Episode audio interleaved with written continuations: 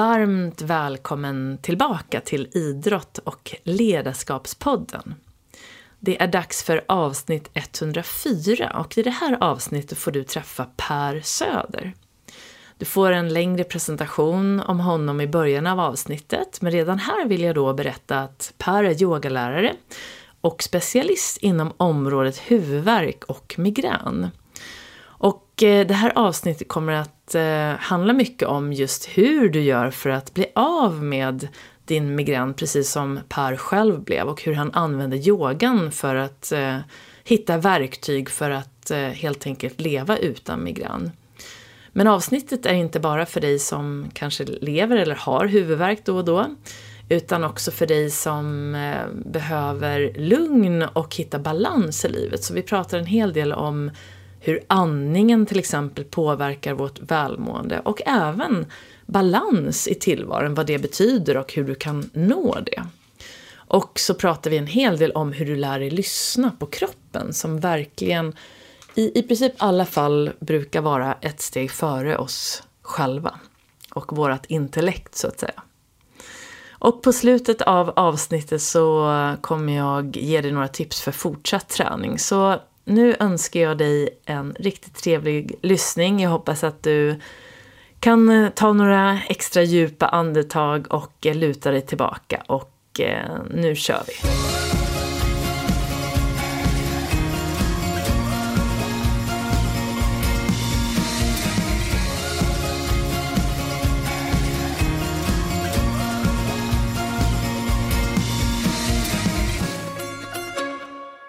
Varmt välkommen tillbaka till Idrott och ledarskapspodden.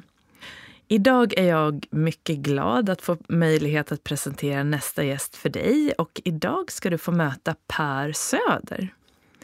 Per är idag yogalärare och specialist inom området huvudvärk och migrän. Och han har precis kommit ut med sin tredje bok och denna gång med namnet just Leva utan migrän. Och det är yoga för dig med huvudvärk och migrän är den undertiteln. Så han blev själv fri från migrän eh, 99 och har idag hjälpt tusentals människor att hitta tillbaka till ett liv utan smärta och värk och har vid ett flertal tillfällen berättat om den här resan, både på tv i till exempel Fråga doktorn och Malou efter tio. Förutom yogan så har han ägnat sitt liv åt jobbet som lärare i religion, svenska och medieutbildning. Och idag är han fortfarande verksam som lärare på djurgymnasiet i kursen mental styrketräning. Och han har tidigare i livet också jobbat som filmare och hotelldirektör. Sen 2014 driver han idag då yogamottagningen i Stockholm tillsammans med sin fru Anita Davén Söder. Varmt välkommen hit Per! Tack! Är det något som du vill lägga till i min presentation av dig? Eller ta bort eller? Nej, kanske modifiera det där med hjälpt tusentals. Jag har åtminstone gett dem redskapen. Det är en sak. Sen om de har hjälpt sig själva gått vidare, det kan jag inte riktigt veta. Men så får man väl kanske säga då. Just det. Mm. Och nu sitter vi här och vi ska prata om huvudvärk och migrän och vi har precis idag den här fredagen haft eh, trafikkaos i Stockholm, i Norra länken. Så att helt enkelt något oväntat som händer. Så, och nu är du här och eh, det här är ju verkligen ett läge för både stress och huvudvärk. Men hur hanterar du en sån situation? När det blir liksom något oväntat och så skulle det kunna verkligen bli stress på det. Ja.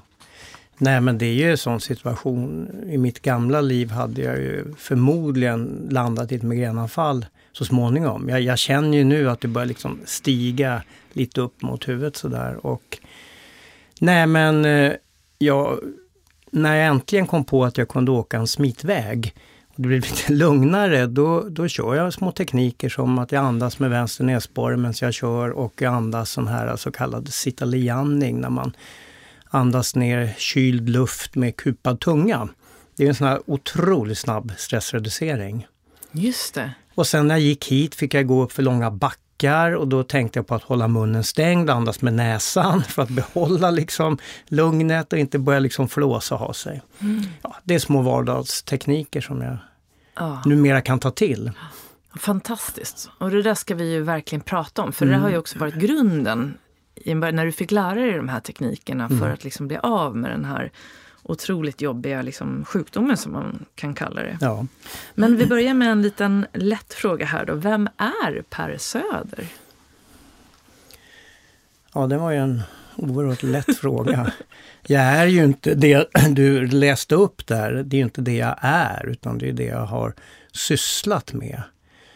Men det är väl svårt, jag är väl en gammal munk antagligen, som nu har dykt upp här och lämnat munklivet och ska leva i, i det verkliga livet, eller i världen nu under den här perioden. Det är ungefär så jag har fått eh, från ett sånt här medium har sagt att det är så det är. Jag är färdig med att sitta i grottor nu och meditera. Nu måste jag ut och tala om vad jag kan. Fantastiskt. Ja, om det nu är så. Men. Ja, men Ja. Eller, det kan jag tänka mig. Jag har ju träffat dig i alla fall några gånger. Ja, och jag har ju en längtan till det där att få sitta någonstans för mig själv. Borta, fantiserar alltid om öar och sånt där, där man bara kan få vara i fred och sitta och meditera. Eller, ja. Just det. Mm. Så, men, så hur kan en dag i ditt liv se ut idag? Ja, det vågar jag nästan inte ens beskriva alltså. Eh, som igår, jag bara konstaterade det när klockan var åtta på morgonen. Då hade jag redan varit på två yogastudios med lite grejer och jag hade hunnit gå med hunden en hyfsad promenad. Jag hade hunnit vara på vårdcentralen för ett läkarbesök och ytterligare någonting och då var klockan bara åtta. Mm. Så att våra arbetsdagar nu efter pandemin, när allting ska liksom rulla igång på något sätt, de börjar sådär vid sju och sen rullar det på till nio på kvällen. Ja. Och du driver ju den här eh, studion nu, Mm. eh, yogamottagningen. Mm. Är det i Solna? Ja, den ligger ju på Gärdet. Den ligger på Mm. Gärdet. Och är det en, ny, en till studio på Ja. gång? Av olika skäl så öppnade vi en studio i Arenastaden Just som det. är betydligt större. Det, och det är ju mer en yogastudio. På Gärdet den är ju lite mer terapeutiskt inriktad. Det är mycket behandlingar och folk som hyr in sig. Just det, jag förstår. Mm. Ehm, ja, spännande. Så vi pratar kanske tillbaka till det sen här framåt. Men jag blev just den här, din egen resa är ju så otroligt fascinerande. Och ehm, du har ju beskrivit i böcker som du har skrivit och jag vet att du har sagt, brukar prata om det såklart på föreläsningar också, men att du blev av med din migrän 1999. Och sen dess har du då utvecklat de här yogaprogrammen som kan då hjälpa andra liksom att också lyckas med det här. Mm. Så, så, men hur såg ditt liv ut innan 99? Hur ser din bakgrund ut? Ja, alltså, det var ju ett, om man kan kalla det så, klassiskt migränliv. Jag får ju sådana liv beskrivna hela tiden av mina klienter och kursdeltagare och så vidare. Vi känner ju alltid igen varandra, i besk- inte i varenda detalj men i huvudsak så lever vi ju ganska liknande liv. Och någon gammal vän till mig sa så här när han läste igenom korrekturet till min nya bok att ni tycks ju leva i ett parallellt universum. Och det tog skruv liksom. Jag tog med det citatet i boken sen för att det är verkligen så att vi har ju strategier för att klara vardagen som vanliga människor inte behöver reflektera över. Men det är ju mängder av strategier. Så här, som har jag medicin med? Om jag inte har, vad kan jag få ta? Var finns det nattöppna apotek? Om jag jobbar, hur tar jag mig hem från jobbet om jag får migränanfall? Om jag reser, vilket då knappt var möjligt, liksom, hur ska jag hantera det? om jag får, Kan jag boka ett flyg direkt när jag är klar med en utbildning? Eller måste jag ta dagen efter? För att jag kommer förmodligen ha migrän, vilket jag också hade ibland. Då fick jag bara hoppa över flygresor och sånt där och boka nytt. Mm. Så det, man har ju en ständig sån där beredskap. Och för de som vet att de är känsliga för olika typer av föda och sånt där, de måste ju alltid tänka på det också. Det har jag aldrig behövt bekymra mig om. Så vad jobbade du? Hur såg ditt eh, jobbliv ut innan 99? Eller innan Ja. du liksom kom in i yogavärlden? Då var jag väl mest lärare kan man säga, på Mm. skolor. Mm. Så det var mitt jobbliv och det är ju ganska många av de jag träffar har ju, jag brukar säga, vi har jobb där man måste stå på scenen. Inget jobb där du liksom, ah, men nu börjar jag få migrän, nu kan jag gå och lägga mig eller nu kan jag åka hem. Nej, vi har elever, vi har publik, vi har deadlines, vi jobbar i förskolor. Men det är alltid sådär, jag kan inte komma undan. Just det. Och vad tror du det? Varför är det Vi så tror du? väljer sådana liv. Ja, det kan, det kan jag inte svara på. Men det är intressant att, Ja. det att du ser det hos Ja. många då som har, har just Ja. migrän. Att det är så. Mm. Men vi ska komma tillbaka till kanske vad anledningen då till allt det här mm. kan vara. Men eh, om du skulle liksom förklara, för du brukar prata om migrän och huvudvärk och mm. man kanske inte riktigt kan skillnaden. Hur skulle du definiera det? Lite har jag slutat prata om migrän. Jag skriver det, så som du presenterar mig, det är för att locka alla. Alla ska förstå att de är välkomna. Migränförbundet bytte ju namn till Huvudvärksförbundet. Mm. Och det är ju för att man ska inte utesluta någon. Och för att man gör ju traditionellt en slags skillnad på migrän och spänningshuvudvärk. Och mm. Alltså uttrycket är olika. Jag tror att det i botten är samma sak. Alltså migrän är bakom all huvudvärk men den kan ta sig olika uttryck. Och då finns det en bra, det är inte jag som har hittat på det utan det var någon tjej som skrev in till Migränförbundets tidning då, Huvudjournalen och beskrev det så himla bra så jag har snott det och använder alltid det. att Tänk dig sånt här proppskåp, de här nya, där det faller ner en, en propp, så här, inte där du skruvar ut någonting utan det sånt där jordfelsbrytarskåp.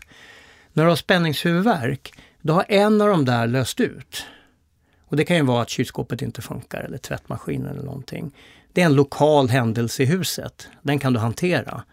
Migrän, det är den där stora huvudströmbrytaren. När den buff, faller ner, allt slocknar. Det är migrän. Mm. Och det, det, det talar för att det tar hela personen i mm, anspråk. Ja. Alla migränanfall behöver inte vara så våldsamma men många är ju det att du kan ju faktiskt inte göra någonting. Och du har ju träffat liksom många neurologer och mm. lärt dig mycket. Så vad är det som händer i huvudet när man får de här just migrän? Eller? Alltså jag vågar påstå att det vet man faktiskt inte riktigt. Man vet, alltså det finns ju massa olika typer av migrän och man har teorier om i alla fall, man tittar på en viss typ av migrän och då kan man ju mäta vad, vad sker i hjärnan. Vilka ämnen tycks finnas i högre grad under anfallet. Och så kan man dra vissa slutsatser ut, utifrån det. Varför är det här frisatt nu i, i sån mängd? Mm. Men egentligen så vet man inte riktigt. Men det finns en teori som jag alltid brukar presentera för jag tycker den känns ändå rätt vettig. Och det finns en professor i Lund som är världsledande. Och eh, han ligger bakom den senaste migränmedicinen till exempel, Lars Edvinsson. Och utifrån hans beskrivningar så tycker jag om man, eh, nu när jag skulle ta mig hit då, va, så stress, sitta och köra, springa ner till tunnelbanan, hela tiden sådana moment. Gå upp fel uppgång på Östermalm och det blockerar, man kommer inte fram. Vad händer med axlar, vad händer med nacke i det läget? Jag känner ju så väl, de spänner sig mer och mer så här va. Det blir tajtare och tajtare och så stryps blodflödet i hjärnan. Och så registrerar hjärnan minskat blodflöde. Och då måste ju hjärnan göra någonting, för det vill den ju inte ha. Den vill ju ha syre. Så då sätter ju det här äh, nervsystemet igång som sitter i ansiktet som heter trigeminus, trillingnerven, att frisätta ett ämne som går ut och ser till att blodflödet ökar igen. Och liksom helt, skapa balans som det ska vara. Jag får ett bra blodflöde. Och då när hjärnan har konstaterat att okej, okay, nu är det bra blodflöde igen, han börjar slappna av lite och det är som det ska. Ja, då slutar det här ämnet att frisättas, en mm. peptid som heter, alltså CGRP är väl det här med IT-säkerhet. Det heter något väldigt liknande, jag kan inte riktigt komma på nu, men mm. den här peptiden är ju väldigt viktig för den det såg man då att det är massor av det ämnet i blodet när man har anfall. Mm. Det här är ju en toppenfunktion i hjärnan för vanliga människor. Men för migränmänniskor så händer något annat. Det slår inte av, utan det fortsätter att frisätta ämnet. Timme ut, timme in. Vilket betyder att vi har ett påslag i vårt blodflöde och då får man den här förklaringen till att många beskriver wuff, wuff. Smärtan liksom kommer med varje hjärtslag, så när blodet pumpar så. Ja, och då säger de att, eh, jag läser någonstans, 24 timmar tar innan det här slutar av sig självt. Och det återgår till normalt. Ja, men det verkar rimligt för ett migränanfall brukar man prata tre dagar. Då har du 24 timmar med den här effekten, men sen har du ju föraningar och efterdyningar. Mm. Så det blir tre dygn. Så det där låter rimligt helt enkelt. Mm. Och då uppstår smärtan där och då vet man inte, är det blodkärlväggar som börjar smärta eller är det nervtrådar som börjar signalera smärta? Men någonstans kommer det smärta. Just det. Ja. Och när började din eh, migrän? När jag föddes, Ja. tror jag. kan jag inte veta, men jag, har- för jag har alltid haft migrän. Så det är någonting som, skulle man kunna säga att det är medfött då? Nej, inte riktigt. Jag tror ju att det finns ju någon genetisk defekt hos oss som får mycket migrän. Men samtidigt så har jag hört på flera neurologer, både i Sverige som föreläst och har läst utländska, att nej, alltså det är så att alla människor har migrän egentligen. Alla har en migrängenerator i hjärnan säger man numera. Det är bara det att den löser inte ut hos alla i livet. Hos vissa kanske den startar ett par gånger i hela livet. Det var den här neurologen, för honom hade det hänt. Han, tror han sa att han haft migrän två gånger i hela sitt liv. Eh, ja, men vi som då kanske ytterligare har någon genetisk historia, för oss så löser den där ut. Men det verkar inte som den bara löser ut av sig själv. Utan det kräver något trauma. Mm. Och då kan det vara trauma allt från värsta tänkbara olycka, förlust av närstående till anspänning inför en eh, häftig tenta på universitetet. Det är liksom spannet. Någonting är det som kickar igång migränen. Och jag kan tänka mig att det var min eh, födelse helt enkelt. Det är väl trauma om något att födas. Mm, just det. Och hur, hur många lider av eh, migrän Ja, man i pratar om... eh, Jag tyckte jag hörde på bokmässan nu när jag satt och pratade migrän med massa människor att uppemot, det är inte en miljon utan någonstans mellan en miljon och en och en halv miljon. Det är jättemånga. Mm. Så vad var det som gjorde att du till slut lyckades bli frisk från den här sjukdomen? Vill du dela liksom Ja, den absolut. Re, den resan där? Ja. Det var väl en kombination av att ah, jobbmässigt så börjar det bli ohållbart. Alltså det, det är så slitigt att hela tiden handskas med migränen och upprätthålla ett jobb. Och då var jag dessutom studierektor för en utbildning som jag hade startat själv och hade otroligt ansvar och jobbade mycket. Och de där migränanfallen som kom då ganska frekvent under en sån period, det blev väldigt slitigt. Och jag började känna någonstans att kan man slippa? Finns det någon väg ur det här? Och då fick jag höra talas om att man kan bli förtidspensionerad av olika skäl. Och då tänkte jag, men det kanske är någonting ändå. Jag orkar inte mer hålla på och jobba. Det var det, men sen privat då med tre barn som då inte var så himla gamla på den tiden. Eh, och upprätthålla hela livet med allt det innebär. Det blev ganska ohållbart. Och det var ju som det ofta är, kanske med oss män, att vi behöver någon som skickar iväg oss. Jag har ju yoga för stela män, två grupper och 90% är ditsända av sina fruar. Mm. Och det är likadant med mig. Det var ju min fru som skickade mig till Göran Boll då som var yogaguru där på 90-talet när det gäller kundalini-yoga i Sverige. Sen utvecklade ju medyoga den medicinska. Det fanns inte då på samma sätt. Ja men då kom jag till honom. Förutsättningslöst. Men ändå i en punkt i livet där jag hade nått kanske någon vägs ände på något sätt. Att nu måste jag göra någonting. Medicinen hade slutat funka. Och då, ja, jag vet inte hur mycket jag ska dra av det där, men i, i princip så satte han, han, Göran är ju ganska Eh, han pekar med hela handen kan man säga. Verkligen. Och då var det så här, möte, prata, här är ett yogapass, så här gör du och så gjorde vi det tillsammans. Nu går du hem och gör det här i 40 dagar. Du får inte missa en dag, då får du om från början. Ja. Och så ses vi efter 40 dagar. Så var det. Mm. Och så gjorde jag det. Och så fortsatte du och så kom du tillbaka. Så mådde jag pyton i början såklart. Det gäller ju inte alla men en del får ju kraftig reaktion kan man säga när man kör igång så här. Tänk själv, från noll till 25 minuter yoga varje dag, sju dagar i veckan. Det är klart det händer någonting. Men, jag, men ändå, jag kände att det här var himla skönt för det var ju det här som man kallar för lilla ryggpasset på den tiden. Man får släppa på spänningar i ryggen och nacken, axlar, käkar. Det är klart man tycker det är ganska skönt. Mm. Men det tyckte inte han räckte för mig och det gjorde det absolut inte. Så då satte han mig på en ny läxa och då handlar det om blod, det vi pratade om för en stund sedan, blodflödet till hjärnan. För det har man också sett hos migränmänniskor att väldigt många har försämrat blodflöde av naturen i ett visst kärlsystem i hjärnan som man har tittat på. Om man då kan liksom med en övning pumpa upp blodet sju dagar i veckan. Kanske händer någonting också. Och det, för mig händer det jättemycket. Jag, jag brukar skoja ibland och säga att det kanske var första gången på 40 år som jag fick känna en syresatt hjärna. Mm. För jag blev euforisk. Och vad var liksom effekten som du kände? Var att du bara blev eh, Jag mådde lugnare? bra och jag hade inte ont i huvudet. Nej. Och jag ringde till Göran ganska efter tre veckor och sa jag måste få gå en utbildning till yogalärare bara för att få göra yoga.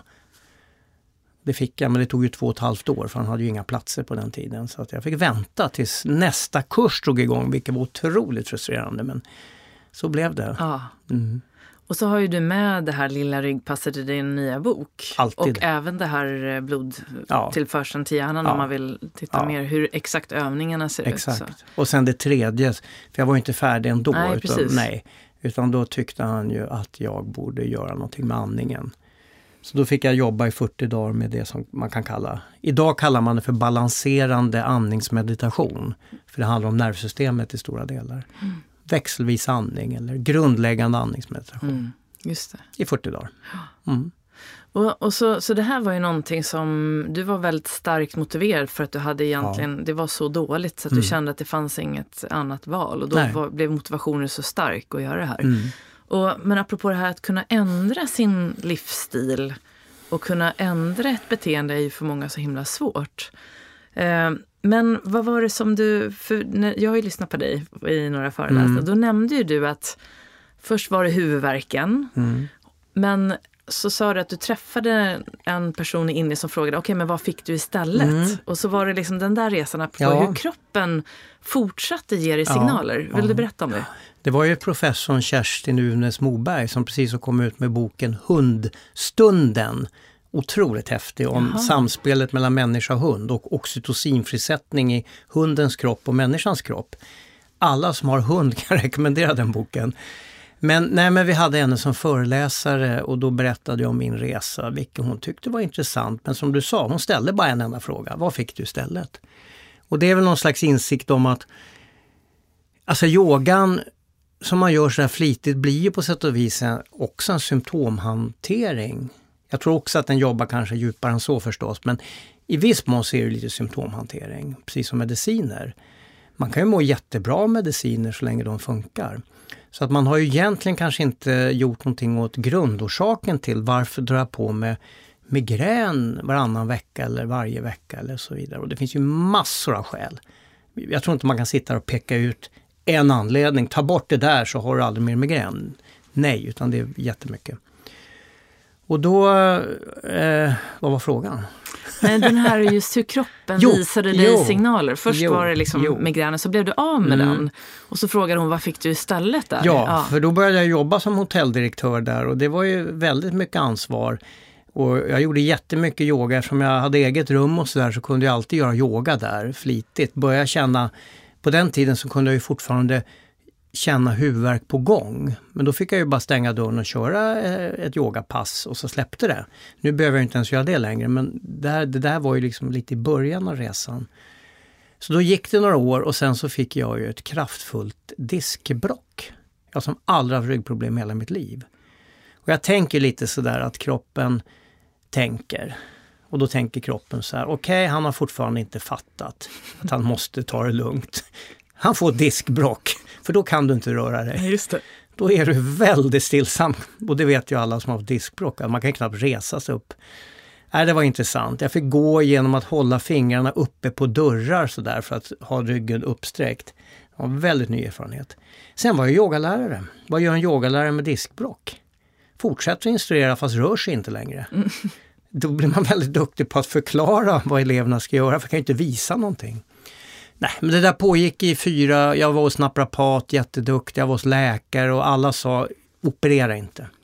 Det, det är så liten chans att det blir bättre. Så jag lyssnade på det, lät bli och naprapaten hjälpte mig jättemycket. Sen fick jag om diskbråcket för jag var dum och lyfte möbler ute på hotellet jag jobbade. Och så blev det illa igen, men då, då fattade jag att jag kan ju göra yoga. Mm. Och då började jag göra ryggövningar väldigt stillsamt. Och det om någon ska gå in på det, då måste man nästan visa, för det är så små rörelser så att folk fattar inte riktigt hur lite du får röra på dig. Men jag gjorde det under några månader och sen dess är min rygg i topp. Mm. Trim kan jag säga. Jag kan göra det gör jag i och för sig inte, men hatta-yoga som är ganska ryggkrävande funkar. Mm. Så ryggen räddade jag. Men hade jag lärt mig något? det är ju frågan. Sen går åren och ja, du kommer säkert fråga vad jag gjort för livsstilsförändringar så småningom. Men, och det kan man undra vad jag egentligen har gjort. För att jag har ju jobbat på. Och sen så, det var under, det var här före pandemin och då var det faktiskt väldigt mycket att göra. Det var väldigt mycket helgkurser. Jag for till Göteborg och Malmö och Lund och, och då blev det ganska lätt sådär att om jag har jobbat en helg, det borde jag väl vara ledig två vardagar, men det kunde jag aldrig. Utan då blev det ju jobb fem dagar, helg fem dagar. Mm. Bara när jag säger det så förstår man att det är ju inte nyttigt. Jag som jobbar med återhämtning återhämtar inte själv. Och då landade ju det i det som jag sen har fått lära mig påminner om migrän och det är ju förmaksflimmer. Mm. Att hjärtat kan reagera precis som huvudet när du har kört hårt och sen slappnar av väldigt fort. För det vet ju alla med klassisk migrän. Man får inte slappna av för snabbt för då åker man dit. Det är därför vi får migrän på helger och semestrar och sådär. Nej men det var samma grej. Då jobbar stenhårt, åker upp till fjällen i Norge, kliver av bilen, går en sväng med hunden och, och norska fjällen, det är så tyst så att det är inte sant alltså. alltså det är sån vila. Ja, han går 20 minuter, sen var det igång, förmaksflimret, som jag aldrig haft tidigare. Och när vi konstaterade att det var det dagen efter, för jag trodde inte att det var någonting och min fru tyckte på en gång att det här är inte bra. För pulsen var ju helt oregelbunden. Och det var. Då tog jag bilen ner till sjukstugan i Trysil och lades omedelbart i en ambulans. Och bara jopp, iväg till Stora sjukhuset i Elverum och hamnade på akuten där.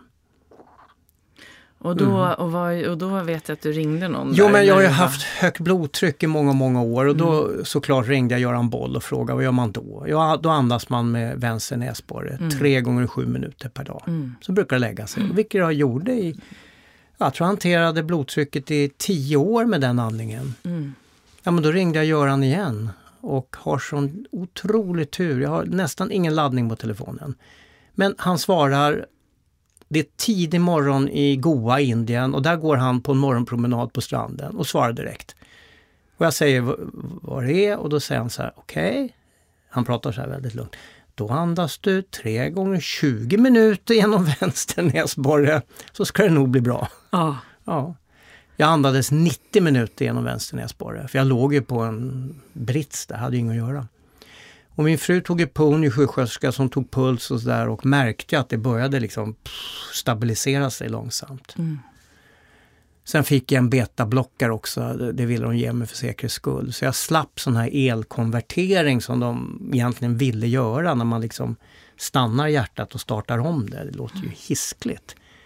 Men nu har jag jättemånga vänner som går och elkonverterar en gång i månaden så mm. det är inte mm. så dramatiskt som det låter. Mm. Ja, men sen har jag regelbundet kollat hjärtat i sex år nu och det har ju aldrig blivit något mer. Mm.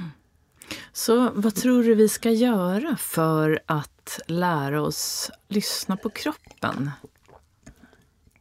Ja, vi ska ju lyssna på kroppen men det är också att ta lärdom av det, att ja. verkligen göra någonting. Ja. ja. Och vad tror du är liksom det vi kan eh, tänka på. Så att man, man vill ju helst lära sig innan det är alldeles för sent. Mm. Mm. Men när det kom då till det här, kunde du ha den insikten nu, mm. apropå nu var det hjärtat. Mm. Gjorde du någon, ja. Eh, har du gjort någon förändring nu? Ja, men jag kände att om vi nu återgår till den där tänkande kroppen. Ja. När kroppen då tänker, okej okay, det funkar inte med diskbråck, då hugger vi det sista vi kan hugga, det är ju hjärtat. Om, om han inte fattar någonting då, då är det inget mer att göra. Liksom. Så att då, mm. nej men det tog jag på allvar. Jag sjukskrev mig omedelbart. Eh, jag tror i alla fall var i tre veckor sjukskrev jag mig. Mm. Och så gjorde jag väldigt mycket nervlugnande övningar som jag har tillgång till. Mm. Det gjorde jag varje dag och eh, ja, mycket yoga. Det är väldigt fascinerande det här med hur näsandning mm. kan påverka oss så mycket. Jag tänker på det här med eh, att man, när man andas genom vänster näsborre mm. så blir man lugn. Mm. När jag brukar nämna det då i föreläsningar så, så är det alltid någon som frågar, men hur funkar det? Hur kan det vara så? Mm. De är liksom väldigt skeptiska. Jag mm. hade faktiskt till och med en neurokirurg Och då hänvisade jag ju bland annat till den här studien på Stanford University som, som jag vet att eh, Anders eh, eh, Olsson. Olsson Mm. som har skrivit Medveten anden och som jobbar med andning. Han var ju där Mm. och jag brukar hänvisa till den. Yogan har ju hållit på med det här i tusentals år. Mm. Men hur skulle du förklara, vad är det som gör att just vänster näsborre blir lugnande? Alltså man kan ju inte, alltså att det funkar tror jag är ganska vedertaget idag. Det kan man ju mäta upp liksom att det, att det blir en parasympatisk reaktion när man andas med vänster näsborre. Men jag har ju haft kontakt med en neurofysiologisk forskare i Lund på smärta. Det är ju hans gebit att forska på smärta. Och han menade, eh, han hade en kurs för yogalärare som handlade om vad kan du säga och inte säga som yogalärare rent vetenskapligt. Eh, men det där sa han, det kan du säga, men vi kan inte förklara knappen. Vad är det som sker? Jag läste någonstans att man tänker det kanske är lufttrycket. I och med att du håller för den högra så händer någonting med tryck. Ja, man Mm. vet inte riktigt ännu, men det bör man ju kunna ta reda på. Mm, precis, och man vet att det funkar. Jag brukar Ja. tänka att det också kopplas till höger hjärnhalva. Absolut. Eller hur? Och den Mm. högra är ju kanske lite mindre... Det känns som att den vänstra är mycket mer dominant Mm. i många fall. Speciellt när man är stressad. För den tar ju hand om planering för framtid, dåtid och Mm. ja, detaljanalys. Så jag tror att vi kanske är mer i vänstra. Ja, Så att när man också då får kontakt med den högra så har det också Ja. en effekt.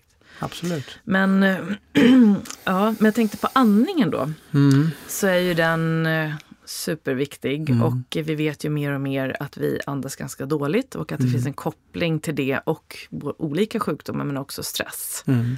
Så vad skulle du säga är det viktigaste att tänka på när det gäller våran andning? Att inte ligga på rygg på natten när man sover. Mm. I alla fall när det gäller huvudvärksmänniskor. Nu gör ju inte alla det och alla har inte den huvudvärken men väldigt många har det. För jag, jag började ju mer, alltså det är några år sedan, innan jag träffade Anders Olsson och gick hans utbildning så hade jag börjat Alltså jag, jag har ju fått mer och mer klienter som har konstant huvudvärk. Lite nytt fenomen eller också kom de inte, jag vet inte, men folk kommer, de har ont i huvudet från det de vaknar till det de somnar. Det är ju inte migränanfall. Men de har en ständig huvudvärk som ibland skenar iväg och blir migränanfall. Och då bara tänker jag så här, hur kan man ha det? Vad är det som genererar den här huvudvärken? Och då det var det jag började tänka, eller började fråga dem alltid så här, just de här men även andra, men framförallt dem, hur sover du på natten? Bara så här allmänt. Och det vet de oftast inte, så de, många säger bra. Det säger jag också när de frågar, jag sover jättebra, jag somnar efter en minut, sen sover jag hela natten. Och då, då är nästa fråga, hur vet du att du sover bra? Och då blir de lite sådär, ja. Om de har någon partner så kan de ju alltid fråga sådär va. Och då visar det sig väldigt ofta att de snarkar. Att de ligger på rygg. Att det händer saker på nätterna med sömnen.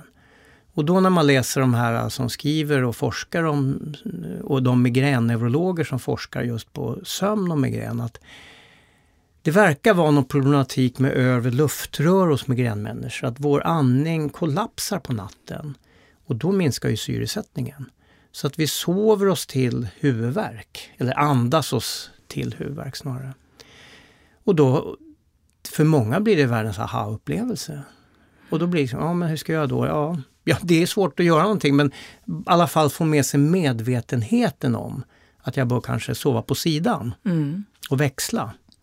Och i, i de svåra fallen så då är det tejpa munnen.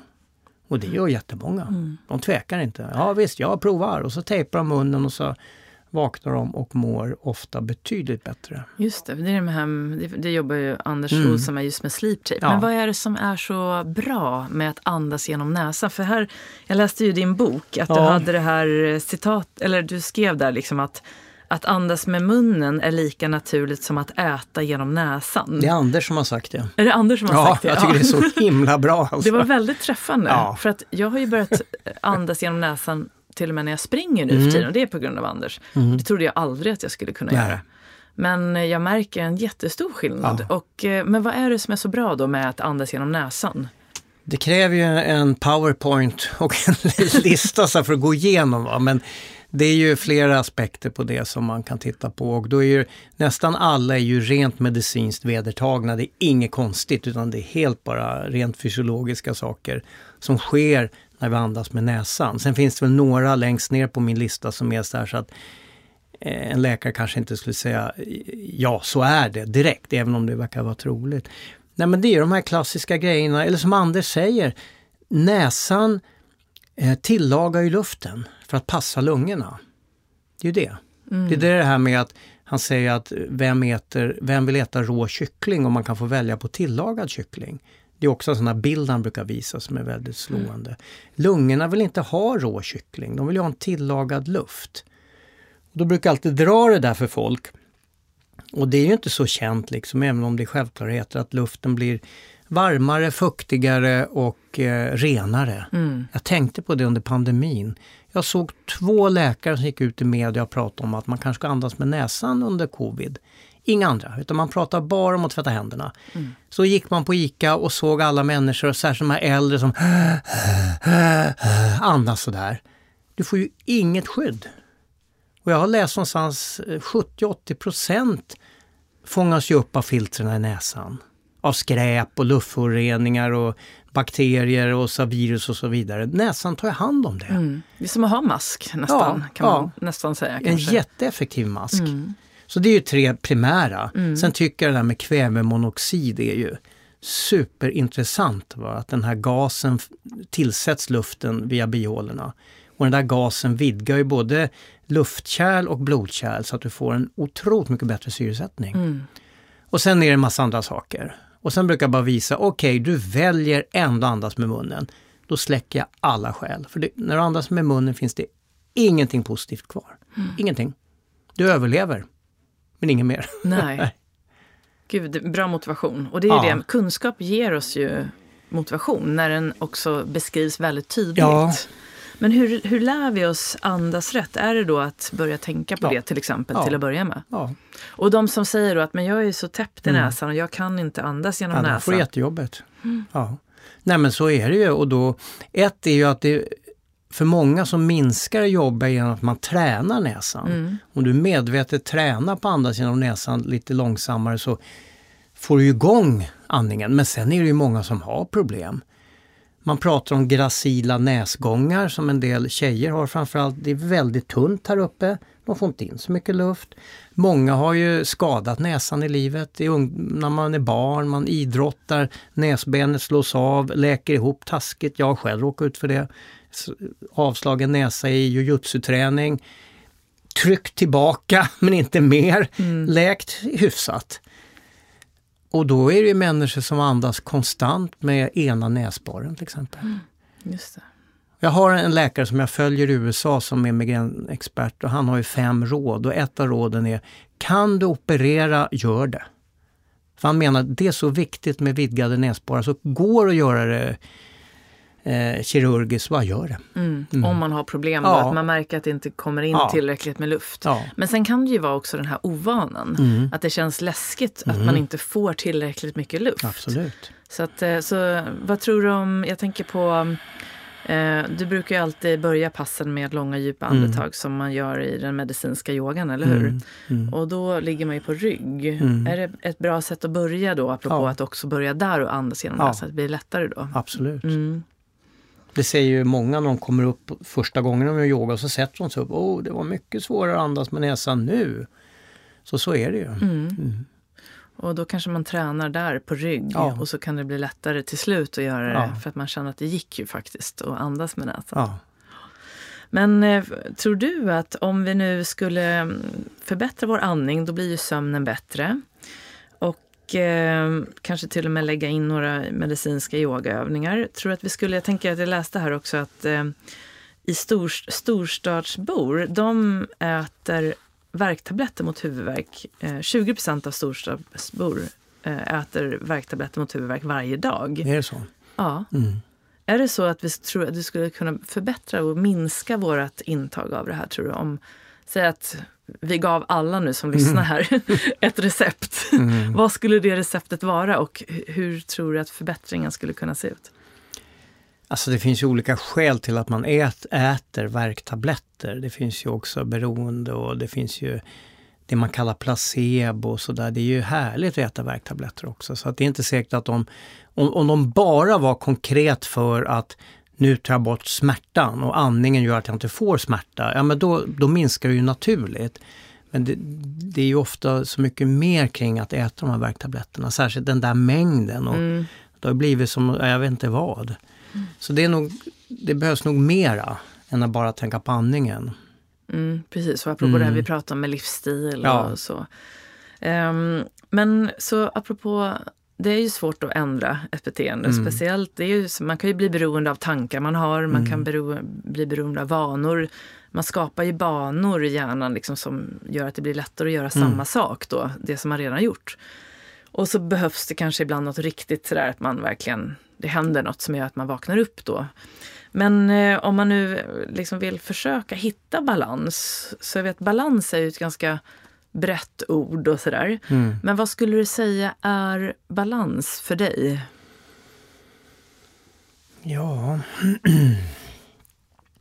För det första, det, man går ju inte omkring och hittar balans heller alltså, utan det, jag har alltid, det finns något citat från eh, vår gamla guru Yogi Bhajan, men jag har förstått att det inte är han som har sagt ursprungligen. Många yogisar säger det. Do your exercises and the rest will follow. Mm. Och den där har jag alltid tagit fasta på med människor därför att just när du börjar prata om beteendeförändring, man säger livsstilsförändring, men det låter ju oerhört stort. Så jag, jag pratar nu mer om levnadsvanor, förändra dina levnadsvanor. Du kan inte göra allt på en gång. Många som är de här äh, drivna migräntjejerna som kör hårt i livet, de är beredda att förändra allt på en gång. Vilket de inte kommer lyckas med förmodligen. Utan du måste börja i någon ände. Och då tycker jag att börja göra lilla ryggpasset. Men tänka på någonting annat. Börja där. Mm. Om du gör det 20-25 minuter varje dag, då har du gjort en jättestor förändring mm. i ditt liv. Mm. Och då kan du börja där. Och sen kanske det ger effekter på sikt. För alla frågar mig, ja, men hur tänker du kring mat och huvudvärk? Jag tänker inte så mycket kring mat och huvudvärk utan det får komma lite sen. När du börjar få balans, för jag gör du ryggövningar varje dag, du börjar jobba på någon slags balans ändå. Och då kanske du känner, ja men då kanske jag måste fundera lite på vad jag äter. Ja, ungefär så. Att det blir ringa på vattnet? Ja, jag tror det måste gå till så. Ja, just det. Jag tror det blir jättesvårt annars. Och är det, brukar du också rekommendera de här 40 dagarna? Mm. Mm.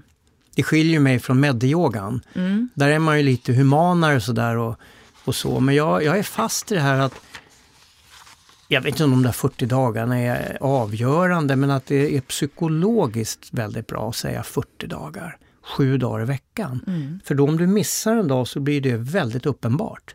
Om jag säger så här, det är bra om du gör det här åtminstone fem dagar i veckan. En vecka blev det två och det märkte jag knappt. Va? Det, det blir sådär. Och till sist så blir det liksom hipp som happ. Sju är sju. Mm, just det. Men man kan göra lite. Mm. Jag brukar säga, om du inte har tid, då, ja, men gör fem minuter. Då. Mm. Eller sätt dig bara ner tre minuter och andas långa djupandetag. Då har du gjort någonting. Mm. Det får duga för den dagen. Just det. Mm. Kan man komma till dig och göra yogapass bara som enskild person? Ja, jag, har ju, jag kör ju konsultationer. Liksom. Mm, då kommer man 90 minuter. Och det, det. Eller online. har ja, visat sig funka jättebra. Ja, och då är det på, vart hittar man det? Bara, vi passar på att säga det. Ja, nej, men de håller jag ju oftast på Gärdet där i den yogastudion. Mm, det är lite intimare där. Mm. Jag kan ju ha dem i Solna också men det är stora yogasalar. Mm. Mm, jättebra. Är det svårt att få tid? Nej, det finns det är det inte. Och jag är ju flex, otroligt flexibel. Jag lägger upp tider ibland sådär. Men ofta så kan man ju bara mejla och hitta en tid. Mm, jättebra. Och nu pratar du lite om mat och att du mm. inte brukar liksom kanske gå in jättemycket. Man måste börja någonstans. Man vill mm. inte börja med allt på en gång. Men jag är lite nyfiken på det här med ayurveda. För det vet jag mm. att du skriver också om i din senaste bok. Mm. Och det är någonting som jag upplever eh, kanske möjligen kommer mer och mer. Jag hade med Peter Lundsberg här i podden, doktor ayurveda. Och han berättade att han har blivit kontaktade många läkare, många sjukhus som vill liksom ha den här kunskapen mm. också som en eh, balans, alltså som en komplement till den västerländska medicinen. Och det här är ju då världens äldsta hälsosystem, skapat i Indien. Eh, vad är den, eh, för du nämner ju det här och, också och hur du har använt det också för att, hade det en roll i din väg mot att bli av med din migrän också tror du? Eller kom det in senare? Det, ja, både och kan man säga. Det, kom, alltså det är ju tack vare Peter Ljungsberg delvis som jag sitter och kan prata om ayurveda för att han var ju lärare på vår yogalärarutbildning. Ja, just det. Så att honom har jag träffat mycket och även anlitat som föreläsare för flera sådana här fantastiska konferensluncher där han kör ayurveda-föreläsning och de sitter och äter under tystnad. Det var jätteroligt. De klarade, han hade en förhoppning om, kan äta lunch i fem minuter utan att prata? Nej, det gick ju inte. Nej, men mm. så kom jag redan in. Men först inte när det gäller huvudvärk, utan jag var gymnasielärare då och jag började jobba med mina elever med ayurveda. För jag tänkte det är ett sånt bra sätt att förstå människor. Och det blev ju succé bland eh, i skoleleverna. Mm. De sa sen till mig, tänk om alla lärare hade den här kunskapen. Mm. För då kan man ju förstå elever som är väldigt på liksom, varför de är det. Jo men de är ju pittamänniskor, de har ju sånt driv. Och då får man ge dem det de behöver mm. och så vidare. Mm. Så du hade den kunskapen då? Ja, jag fick ju den via Ljungsberg. Ja, precis. Och sen läste jag på. Och började använda ja. det då för dina elever? Ja, för jag kände på en gång det här är så användbart. Ja. Men sen av en slump när jag sitter och bläddrar i en yogatidning hos Göran Boll i hans studio så ser jag plötsligt att det finns en indelning av migrän utifrån detta system, ayurvediska. Mm, mm, de pratar om de här termerna då, men de som har hört Ljungsberg vet ju vad jag pratar om då, men om eh, vata-migrän, pitta-migrän och eh, kapha-migrän. Och det är ju jättespännande för då helt plötsligt så förstod jag migränen, jag har ju allihopa. Jag kunde verkligen särskilja dem i mig själv, det är ju helt olika saker. Och då ska de ju inte behandlas på samma sätt. Mm. Det är ju liksom, det är helt tvärtom om du kommer med pitta-migrän eller kaffamigrän. Det är helt olika råd. Och om man får sticka ut hakan då när det gäller sjukvården, om de hade den här kunskapen. Nu ger man ju väldigt mycket botox mot migrän, framförallt i Stockholm. Och det funkar ibland och ibland inte. Man, jag tror man testar tre omgångar och har det inte funkat då så blir det ingen mer botox. Hade man det ayurvediska synsättet så skulle man kanske inte behöva ge alla botox. För då vet man att det funkar nog jättebra på pitta-migrän för en del. Men den här kapha-migränen som är helt annat, nej, där är det nog ganska meningslöst att ge botox. Mm. Det här är mina spekulationer nu, jag har ingen medicinsk grund för det, men jag känner det. Mm att det kan vara så. Så enligt eh, det ayurvediska perspektivet så har man ett helhetssyn mm. också, precis mm. som vi var inne på, att kroppen talar, man tittar på både det mentala, levnadsstil, mm. kost och sådär. Emotionella. Gå, ja, och att gå mm. till botten liksom, med varför är det så här mm. från grunden istället mm. för att liksom lösa symptomen. Så har du märkt, finns det någon sån här kostråd som ändå kan fungera? Apropå, det finns ju så mycket dieter och hur man ska äta och inte äta. Det är väldigt förvirrande. Men har du märkt, finns det någonting som du tycker är på något sätt liksom bra eller dåligt för just eh, huvudvärk? Alltså ja, ayurveda-människor av en viss typ kan bli väldigt irriterade om man börjar prata om ayurvediska kokböcker. För det är ju inte en, det är ju inte en kokkonst, utan det är snarare ett sätt att äta det handlar ju kanske mer om när du äter och hur du äter och ofta du tuggar och såna här saker än exakt vad du äter. Men, ja.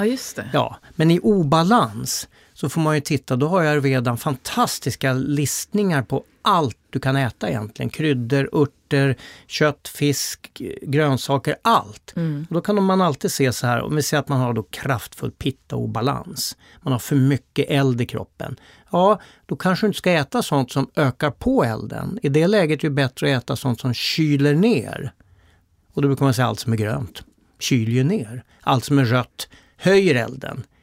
Chili och allt sånt här. Va? Mm. Det är ju de råden, att se det, vad har du för obalans? Ja, men då kanske maten kan stötta din process i att må bättre. Mm. Och då får man ju lära sig. Mm.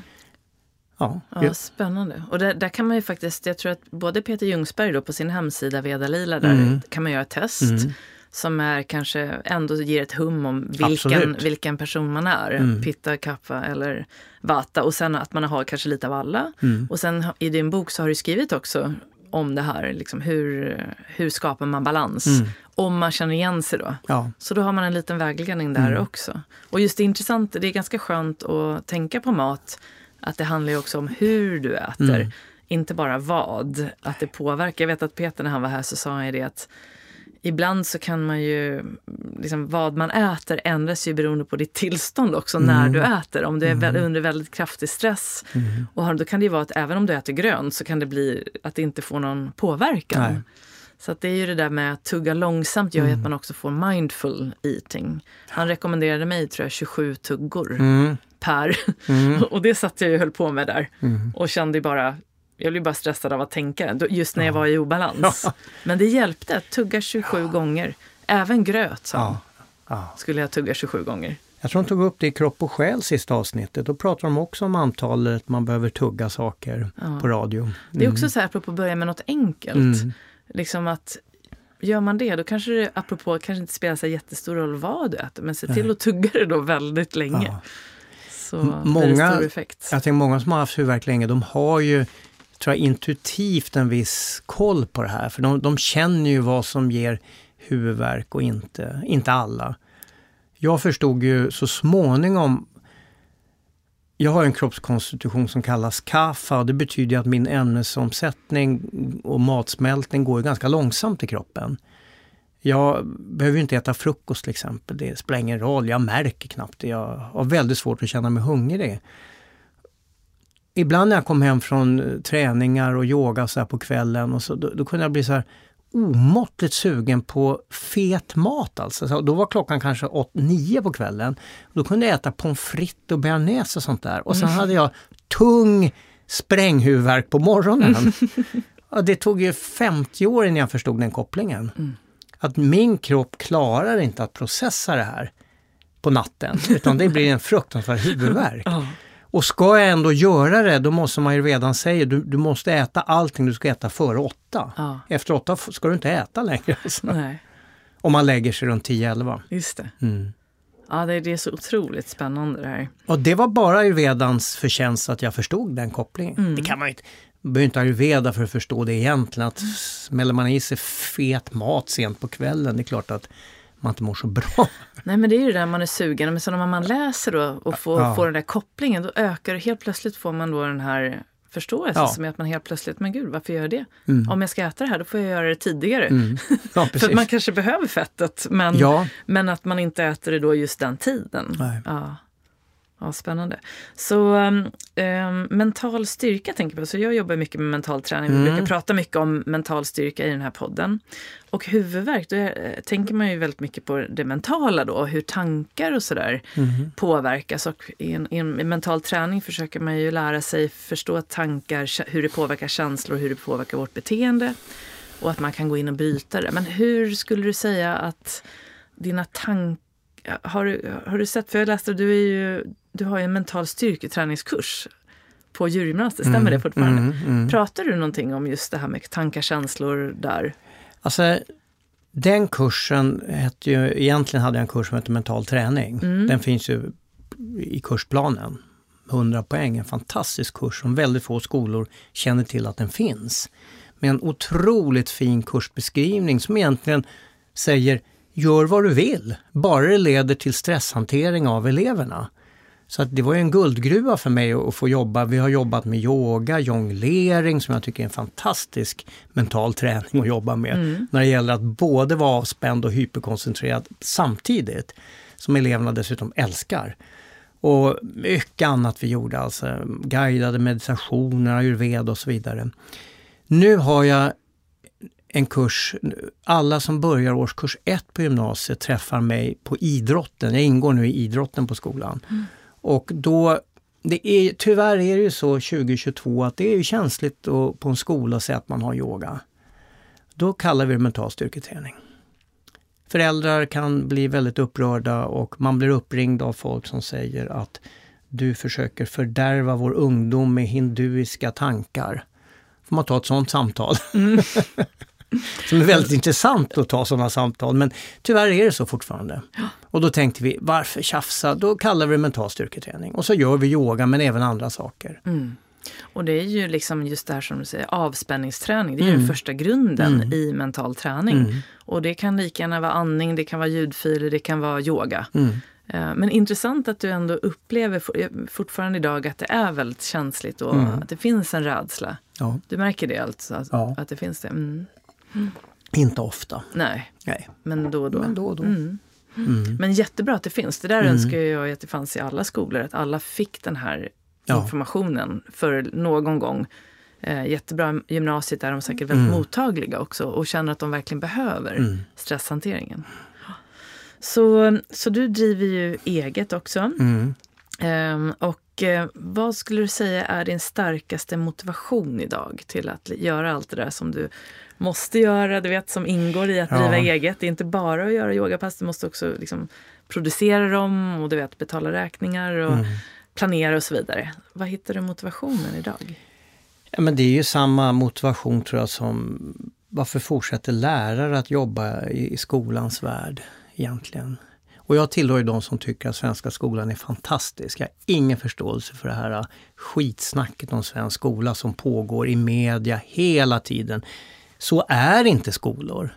Det, alltså de flesta skolor funkar jättebra och har, har gjort det hela tiden. Det, det, jag tycker det är hemskt det här att man tror att skolan är usel, det är den inte. Den är jättebra på mångt och mycket. Men myndigheterna har ju lagt på lärarna en fruktansvärd admi- administration. Som gör att, jag har ju slutat med det eftersom jag inte betygsätter längre, så jag behöver ingenting sånt här. Jag beundrar de som envisas med att vara kvar. Och varför är de det? Ja, det är ju eleverna. Mm. Det, så, det, så blir ju motivationen för oss också som håller på med yogan. Det är ju mötena hela tiden. Det är det som motiverar, att man har ett jobb där man får fantastiska möten med människor. Hela tiden. Det är det. Mm. Och jag fick ju någon av det här mediumet som pratade om vad jag ska göra i livet. Hon sa så här att din livsuppgift nu det är på något sätt att få människor som inte gör yoga att göra yoga. Ungefär så. Mm. Och vad har jag? Två grupper med stela män som bara älskar att göra yoga. Ja, Det kanske var det hon syftade på, jag vet inte. Ja. Och det kan man komma till också. Det är öppna klasser, ja. eller hur? Oh ja. Ja. Fantastiskt. Ja. Jag märker också att jag får fler män faktiskt som kommer till mina Ja. yogaklasser. Så alla ni som lyssnar, det, yoga är verkligen för alla. Ja. Och just eh, yogan kan alla göra, speciellt den här medicinska yogan, eller hur? Mm. Ehm, så apropå en hållbar kropp och själ och mental styrka och så vidare. Ehm, vad är viktigast för dig idag för att behålla ett liv liksom, i balans? Just nu lever vi ju inte ett liv i balans eftersom efter pandemin och driva verksamhet är oerhört slitet. Alltså som jag sa, det är så mycket hela dagarna att handskas med så att det är inte så mycket balans på det sättet som jag skulle önska. Men det är ju, min fru kanske är bättre på det. Hon gör ju åtminstone yoga varje dag själv hemma. Jag gör inte det riktigt längre för att den där motivationen med huvudvärken är ju borta sedan många år. Jag behöver ju inte det här nu. Dessutom så gör vi ju väldigt mycket yoga i våra jobb. Så att man är lite sliten som yogalärare och känner, är det det jag ska göra på fritiden? Ett yogapass? Det blir inte alltid så. Men eh, jag går med hunden väldigt mycket. Mm. Jag ägnar mig åt min åt barnbarn otroligt. Det, det är väl den största vilan att få vara med dem. Men sen min största hobby är att laga mat. Mm. Så det ställa sig vid spisen ett par timmar och bara göra mat, det är, det är väl min stora vila i livet kan jag säga. Ja, och då blir du fullt Ja, närvarande. 100 procent det. närvarande. Har du någon favoritmeditation? Eh, alltså, jag har en favorit när jag, som jag gör med grupper och det är den här som kallas för Kirtan Kriya. När man, det är ju en meditation i både sång och rörelse. Man sitter med pekfingern och, och mässar satanama. Fantastisk och den brukar grupperna tända på. Folk som aldrig har sjungit hela sitt liv. Alla männen, och sitter gladeligen och mässar satana. Ja, gud vad härligt. Och jag med som aldrig har sjungit. Nej. Den är min favorit att göra med grupper, men även för egen del. Jag gör ju den hemma själv också ibland. Ja. Men annars så det finns så mycket meditationer och jag har gjort eh, väldigt speciella ljuskroppsmeditationer en gång i tiden som var fantastiska. Men det är den här grundläggande andningsmeditation. Att sätta sig ner och balansera sitt nervsystem. Det, Mm. det blir ändå favoriten. Mm, just det, och den är så enkel. Ja, och man den kan, göra man en kort, man kan göra en lång. Just det. Ja. Ja, jättebra. Så vad har du för framtidsplaner? Det något som du skulle vilja dela med dig av? Ja, alltså nu, vi är ju inte så unga längre. Det är ju det att jag börjar mer och mer känna sådär, ska man hålla på så här och, och fara och slita hela tiden? Det, det får vi se, ta till i alla fall. Eh, alla vänner och bekanta, alla grannar, de har gått i pension. De går hemma och skrotar hela dagarna. Det var jättesvårt att se, vad gör de? Jag funderar på, vad gör de för någonting på dagarna? Mm. Så att, nej men vi har inga, nu har vi startat det här fantastiska stället i Solna som är en enorm yogasal. Alltså den, det här företaget Fabege som byggde den, de har ju låtit oss härja helt fritt med materialval, allt. De har inte sagt stopp. Ja, några gånger har de stoppat när det skenar iväg lite väl mycket tyckte de i kostnad. Men annars så, vi har bara fått skapa en yogastudio som är makalös. Det är den verkligen. Och den ska vi ju jobba på ett tag och försöka få lyfta. Det är väl det närmsta målet. Just det. Men sen är det ju att mer och mer kanske fasa ut sig själv lite grann, ha kvar det här men att få resa. För det har varit våran belöning de här åren. Vi har inte tjänat så mycket pengar på yogaverksamheten men vi har, fått, vi har haft fyra yogaresor per år.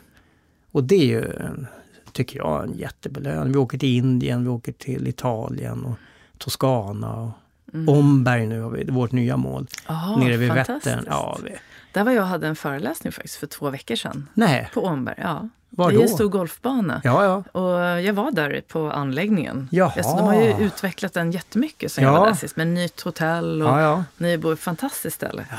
Ja visst, så där var jag. Det var ett företag som hade då, jag pratade om mental träning Mm. då, så var ju de i och de hade en golftävling där då i och för sig då. Mm. Men det var ju öppet för alla, jättefint. Spännande. Ja. Det blandningen är ju kul att ha utomlands Ja. och i Sverige, eller Ja. hur? Ja. Och det blir ju kanske mer och mer Sverige. Folk, eh, det blir dyrare, man tvekar att flyga. Det var så vi började med det här att nej, vi kommer inte iväg till Italien längre och inte till Indien, var inte att tänka på. Nej, Just men det. var åker man i Sverige? Ja men Omberg, det är ju vårt mest andliga berg. Klart man åker dit. ja, häftigt. Och det finns fantastisk guide där, det finns ett härligt ställe att bo på och en helt makalös natur. Ja, Man kan inte fatta att det här finns så nära Stockholm. nej. Så där var vi nu i helgen och alltså få fyra dagar där med en gru- trevlig grupp, bara gå runt och göra massa yoga. Det, Ja, underbart. Mer sånt, Ja. det är väl framtiden. Ja, underbart. Mm. Och jag brukar ju avsluta med att fråga om du nu, de som lyssnar här nu, om du fick välja tre saker att säga till den som nu drömmer om att kanske bli av med sin huvudvärk eller det här med att skapa ett liv i balans. Vad skulle du säga då? Alltså bokens titel är ju Leva utan migrän.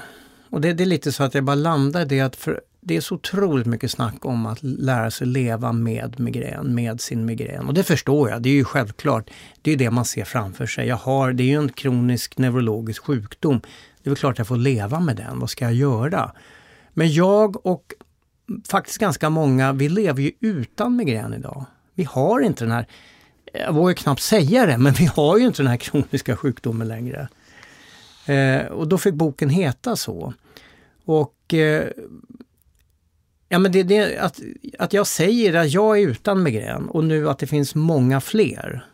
Det tycker jag är, man måste ge hopp och förebilder. För att, det, att veta att det går att göra någonting åt det. För det, det är så otroligt mycket negativt kring det här med den här sjukdomen. Att den har resten av livet. Det går inte, du kan inte bli fri. Du måste medicinera. Det är sånt där som de får höra hela tiden. Och jag vill verkligen påstå att det behöver inte vara så. Inte alla som med allting. Alla kommer inte bli hjälpta av, av att de börjar göra yoga. Det tror jag inte, men väldigt många. Det, Mm. Så det är väl egentligen bara att om man vill välja den vägen, då är det sätt igång. Mm. Och det behöver inte vara via mig, det kan ju vara det. Jag har ju böcker, det jag finns på Yoga och Bi online, man kan gå hela skolan som många gör. Och man kan söka på sin ort på medyoga och börja där. För att jag tror att man måste ändå, man är ju sjuk. Och det är första en acceptans. Jag har en svår sjukdom, jag är sjuk. Det brukar vi ta första gången vi ses. Vi måste landa i att vi är sjuka.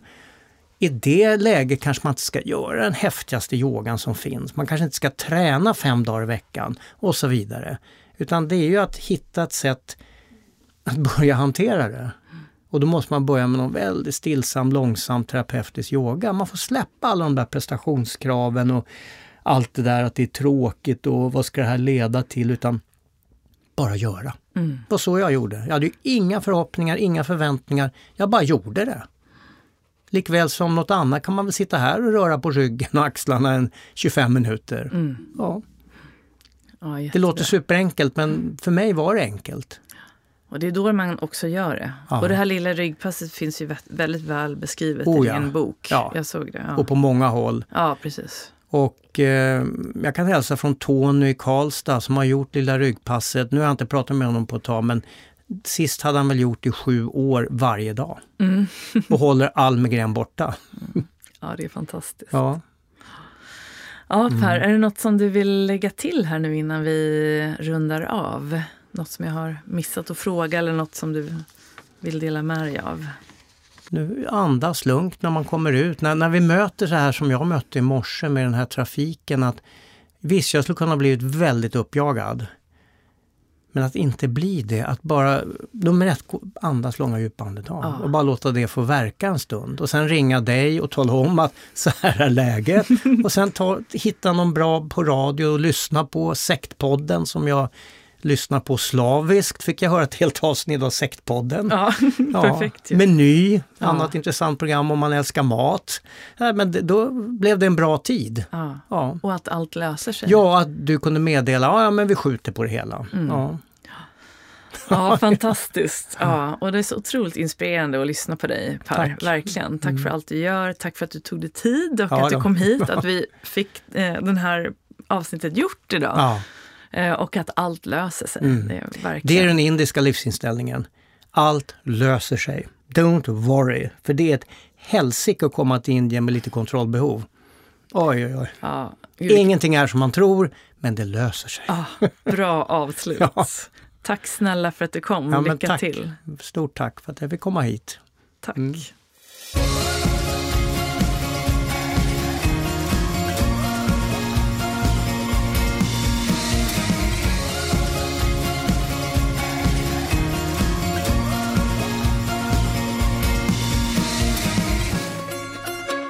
Då har du fått lyssna på mitt samtal med Per Söder och jag hoppas nu att du har fått med dig en hel del både ny kunskap och inspiration för eh, egen träning och eh, sådant som du kan ta in i din egen vardag.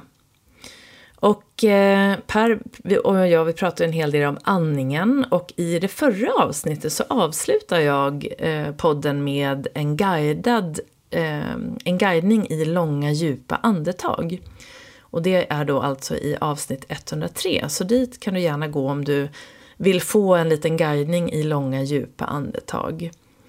Och vad gäller just lilla ryggpasset och alla de här övningarna då som Per pratar om så finns de ju i hans bok Att leva utan migrän och den hittar du ju där böcker finns, på bokhandlar och på nätet.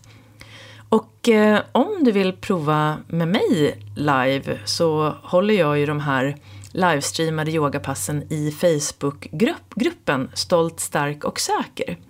Och eh, i onsdags då, eh, nu är det ju då den eh, 14 oktober idag, så att den 12 oktober då hade jag just lilla ryggpasset med i eh, och det är, det, eh, det är den yogan jag alltså gör.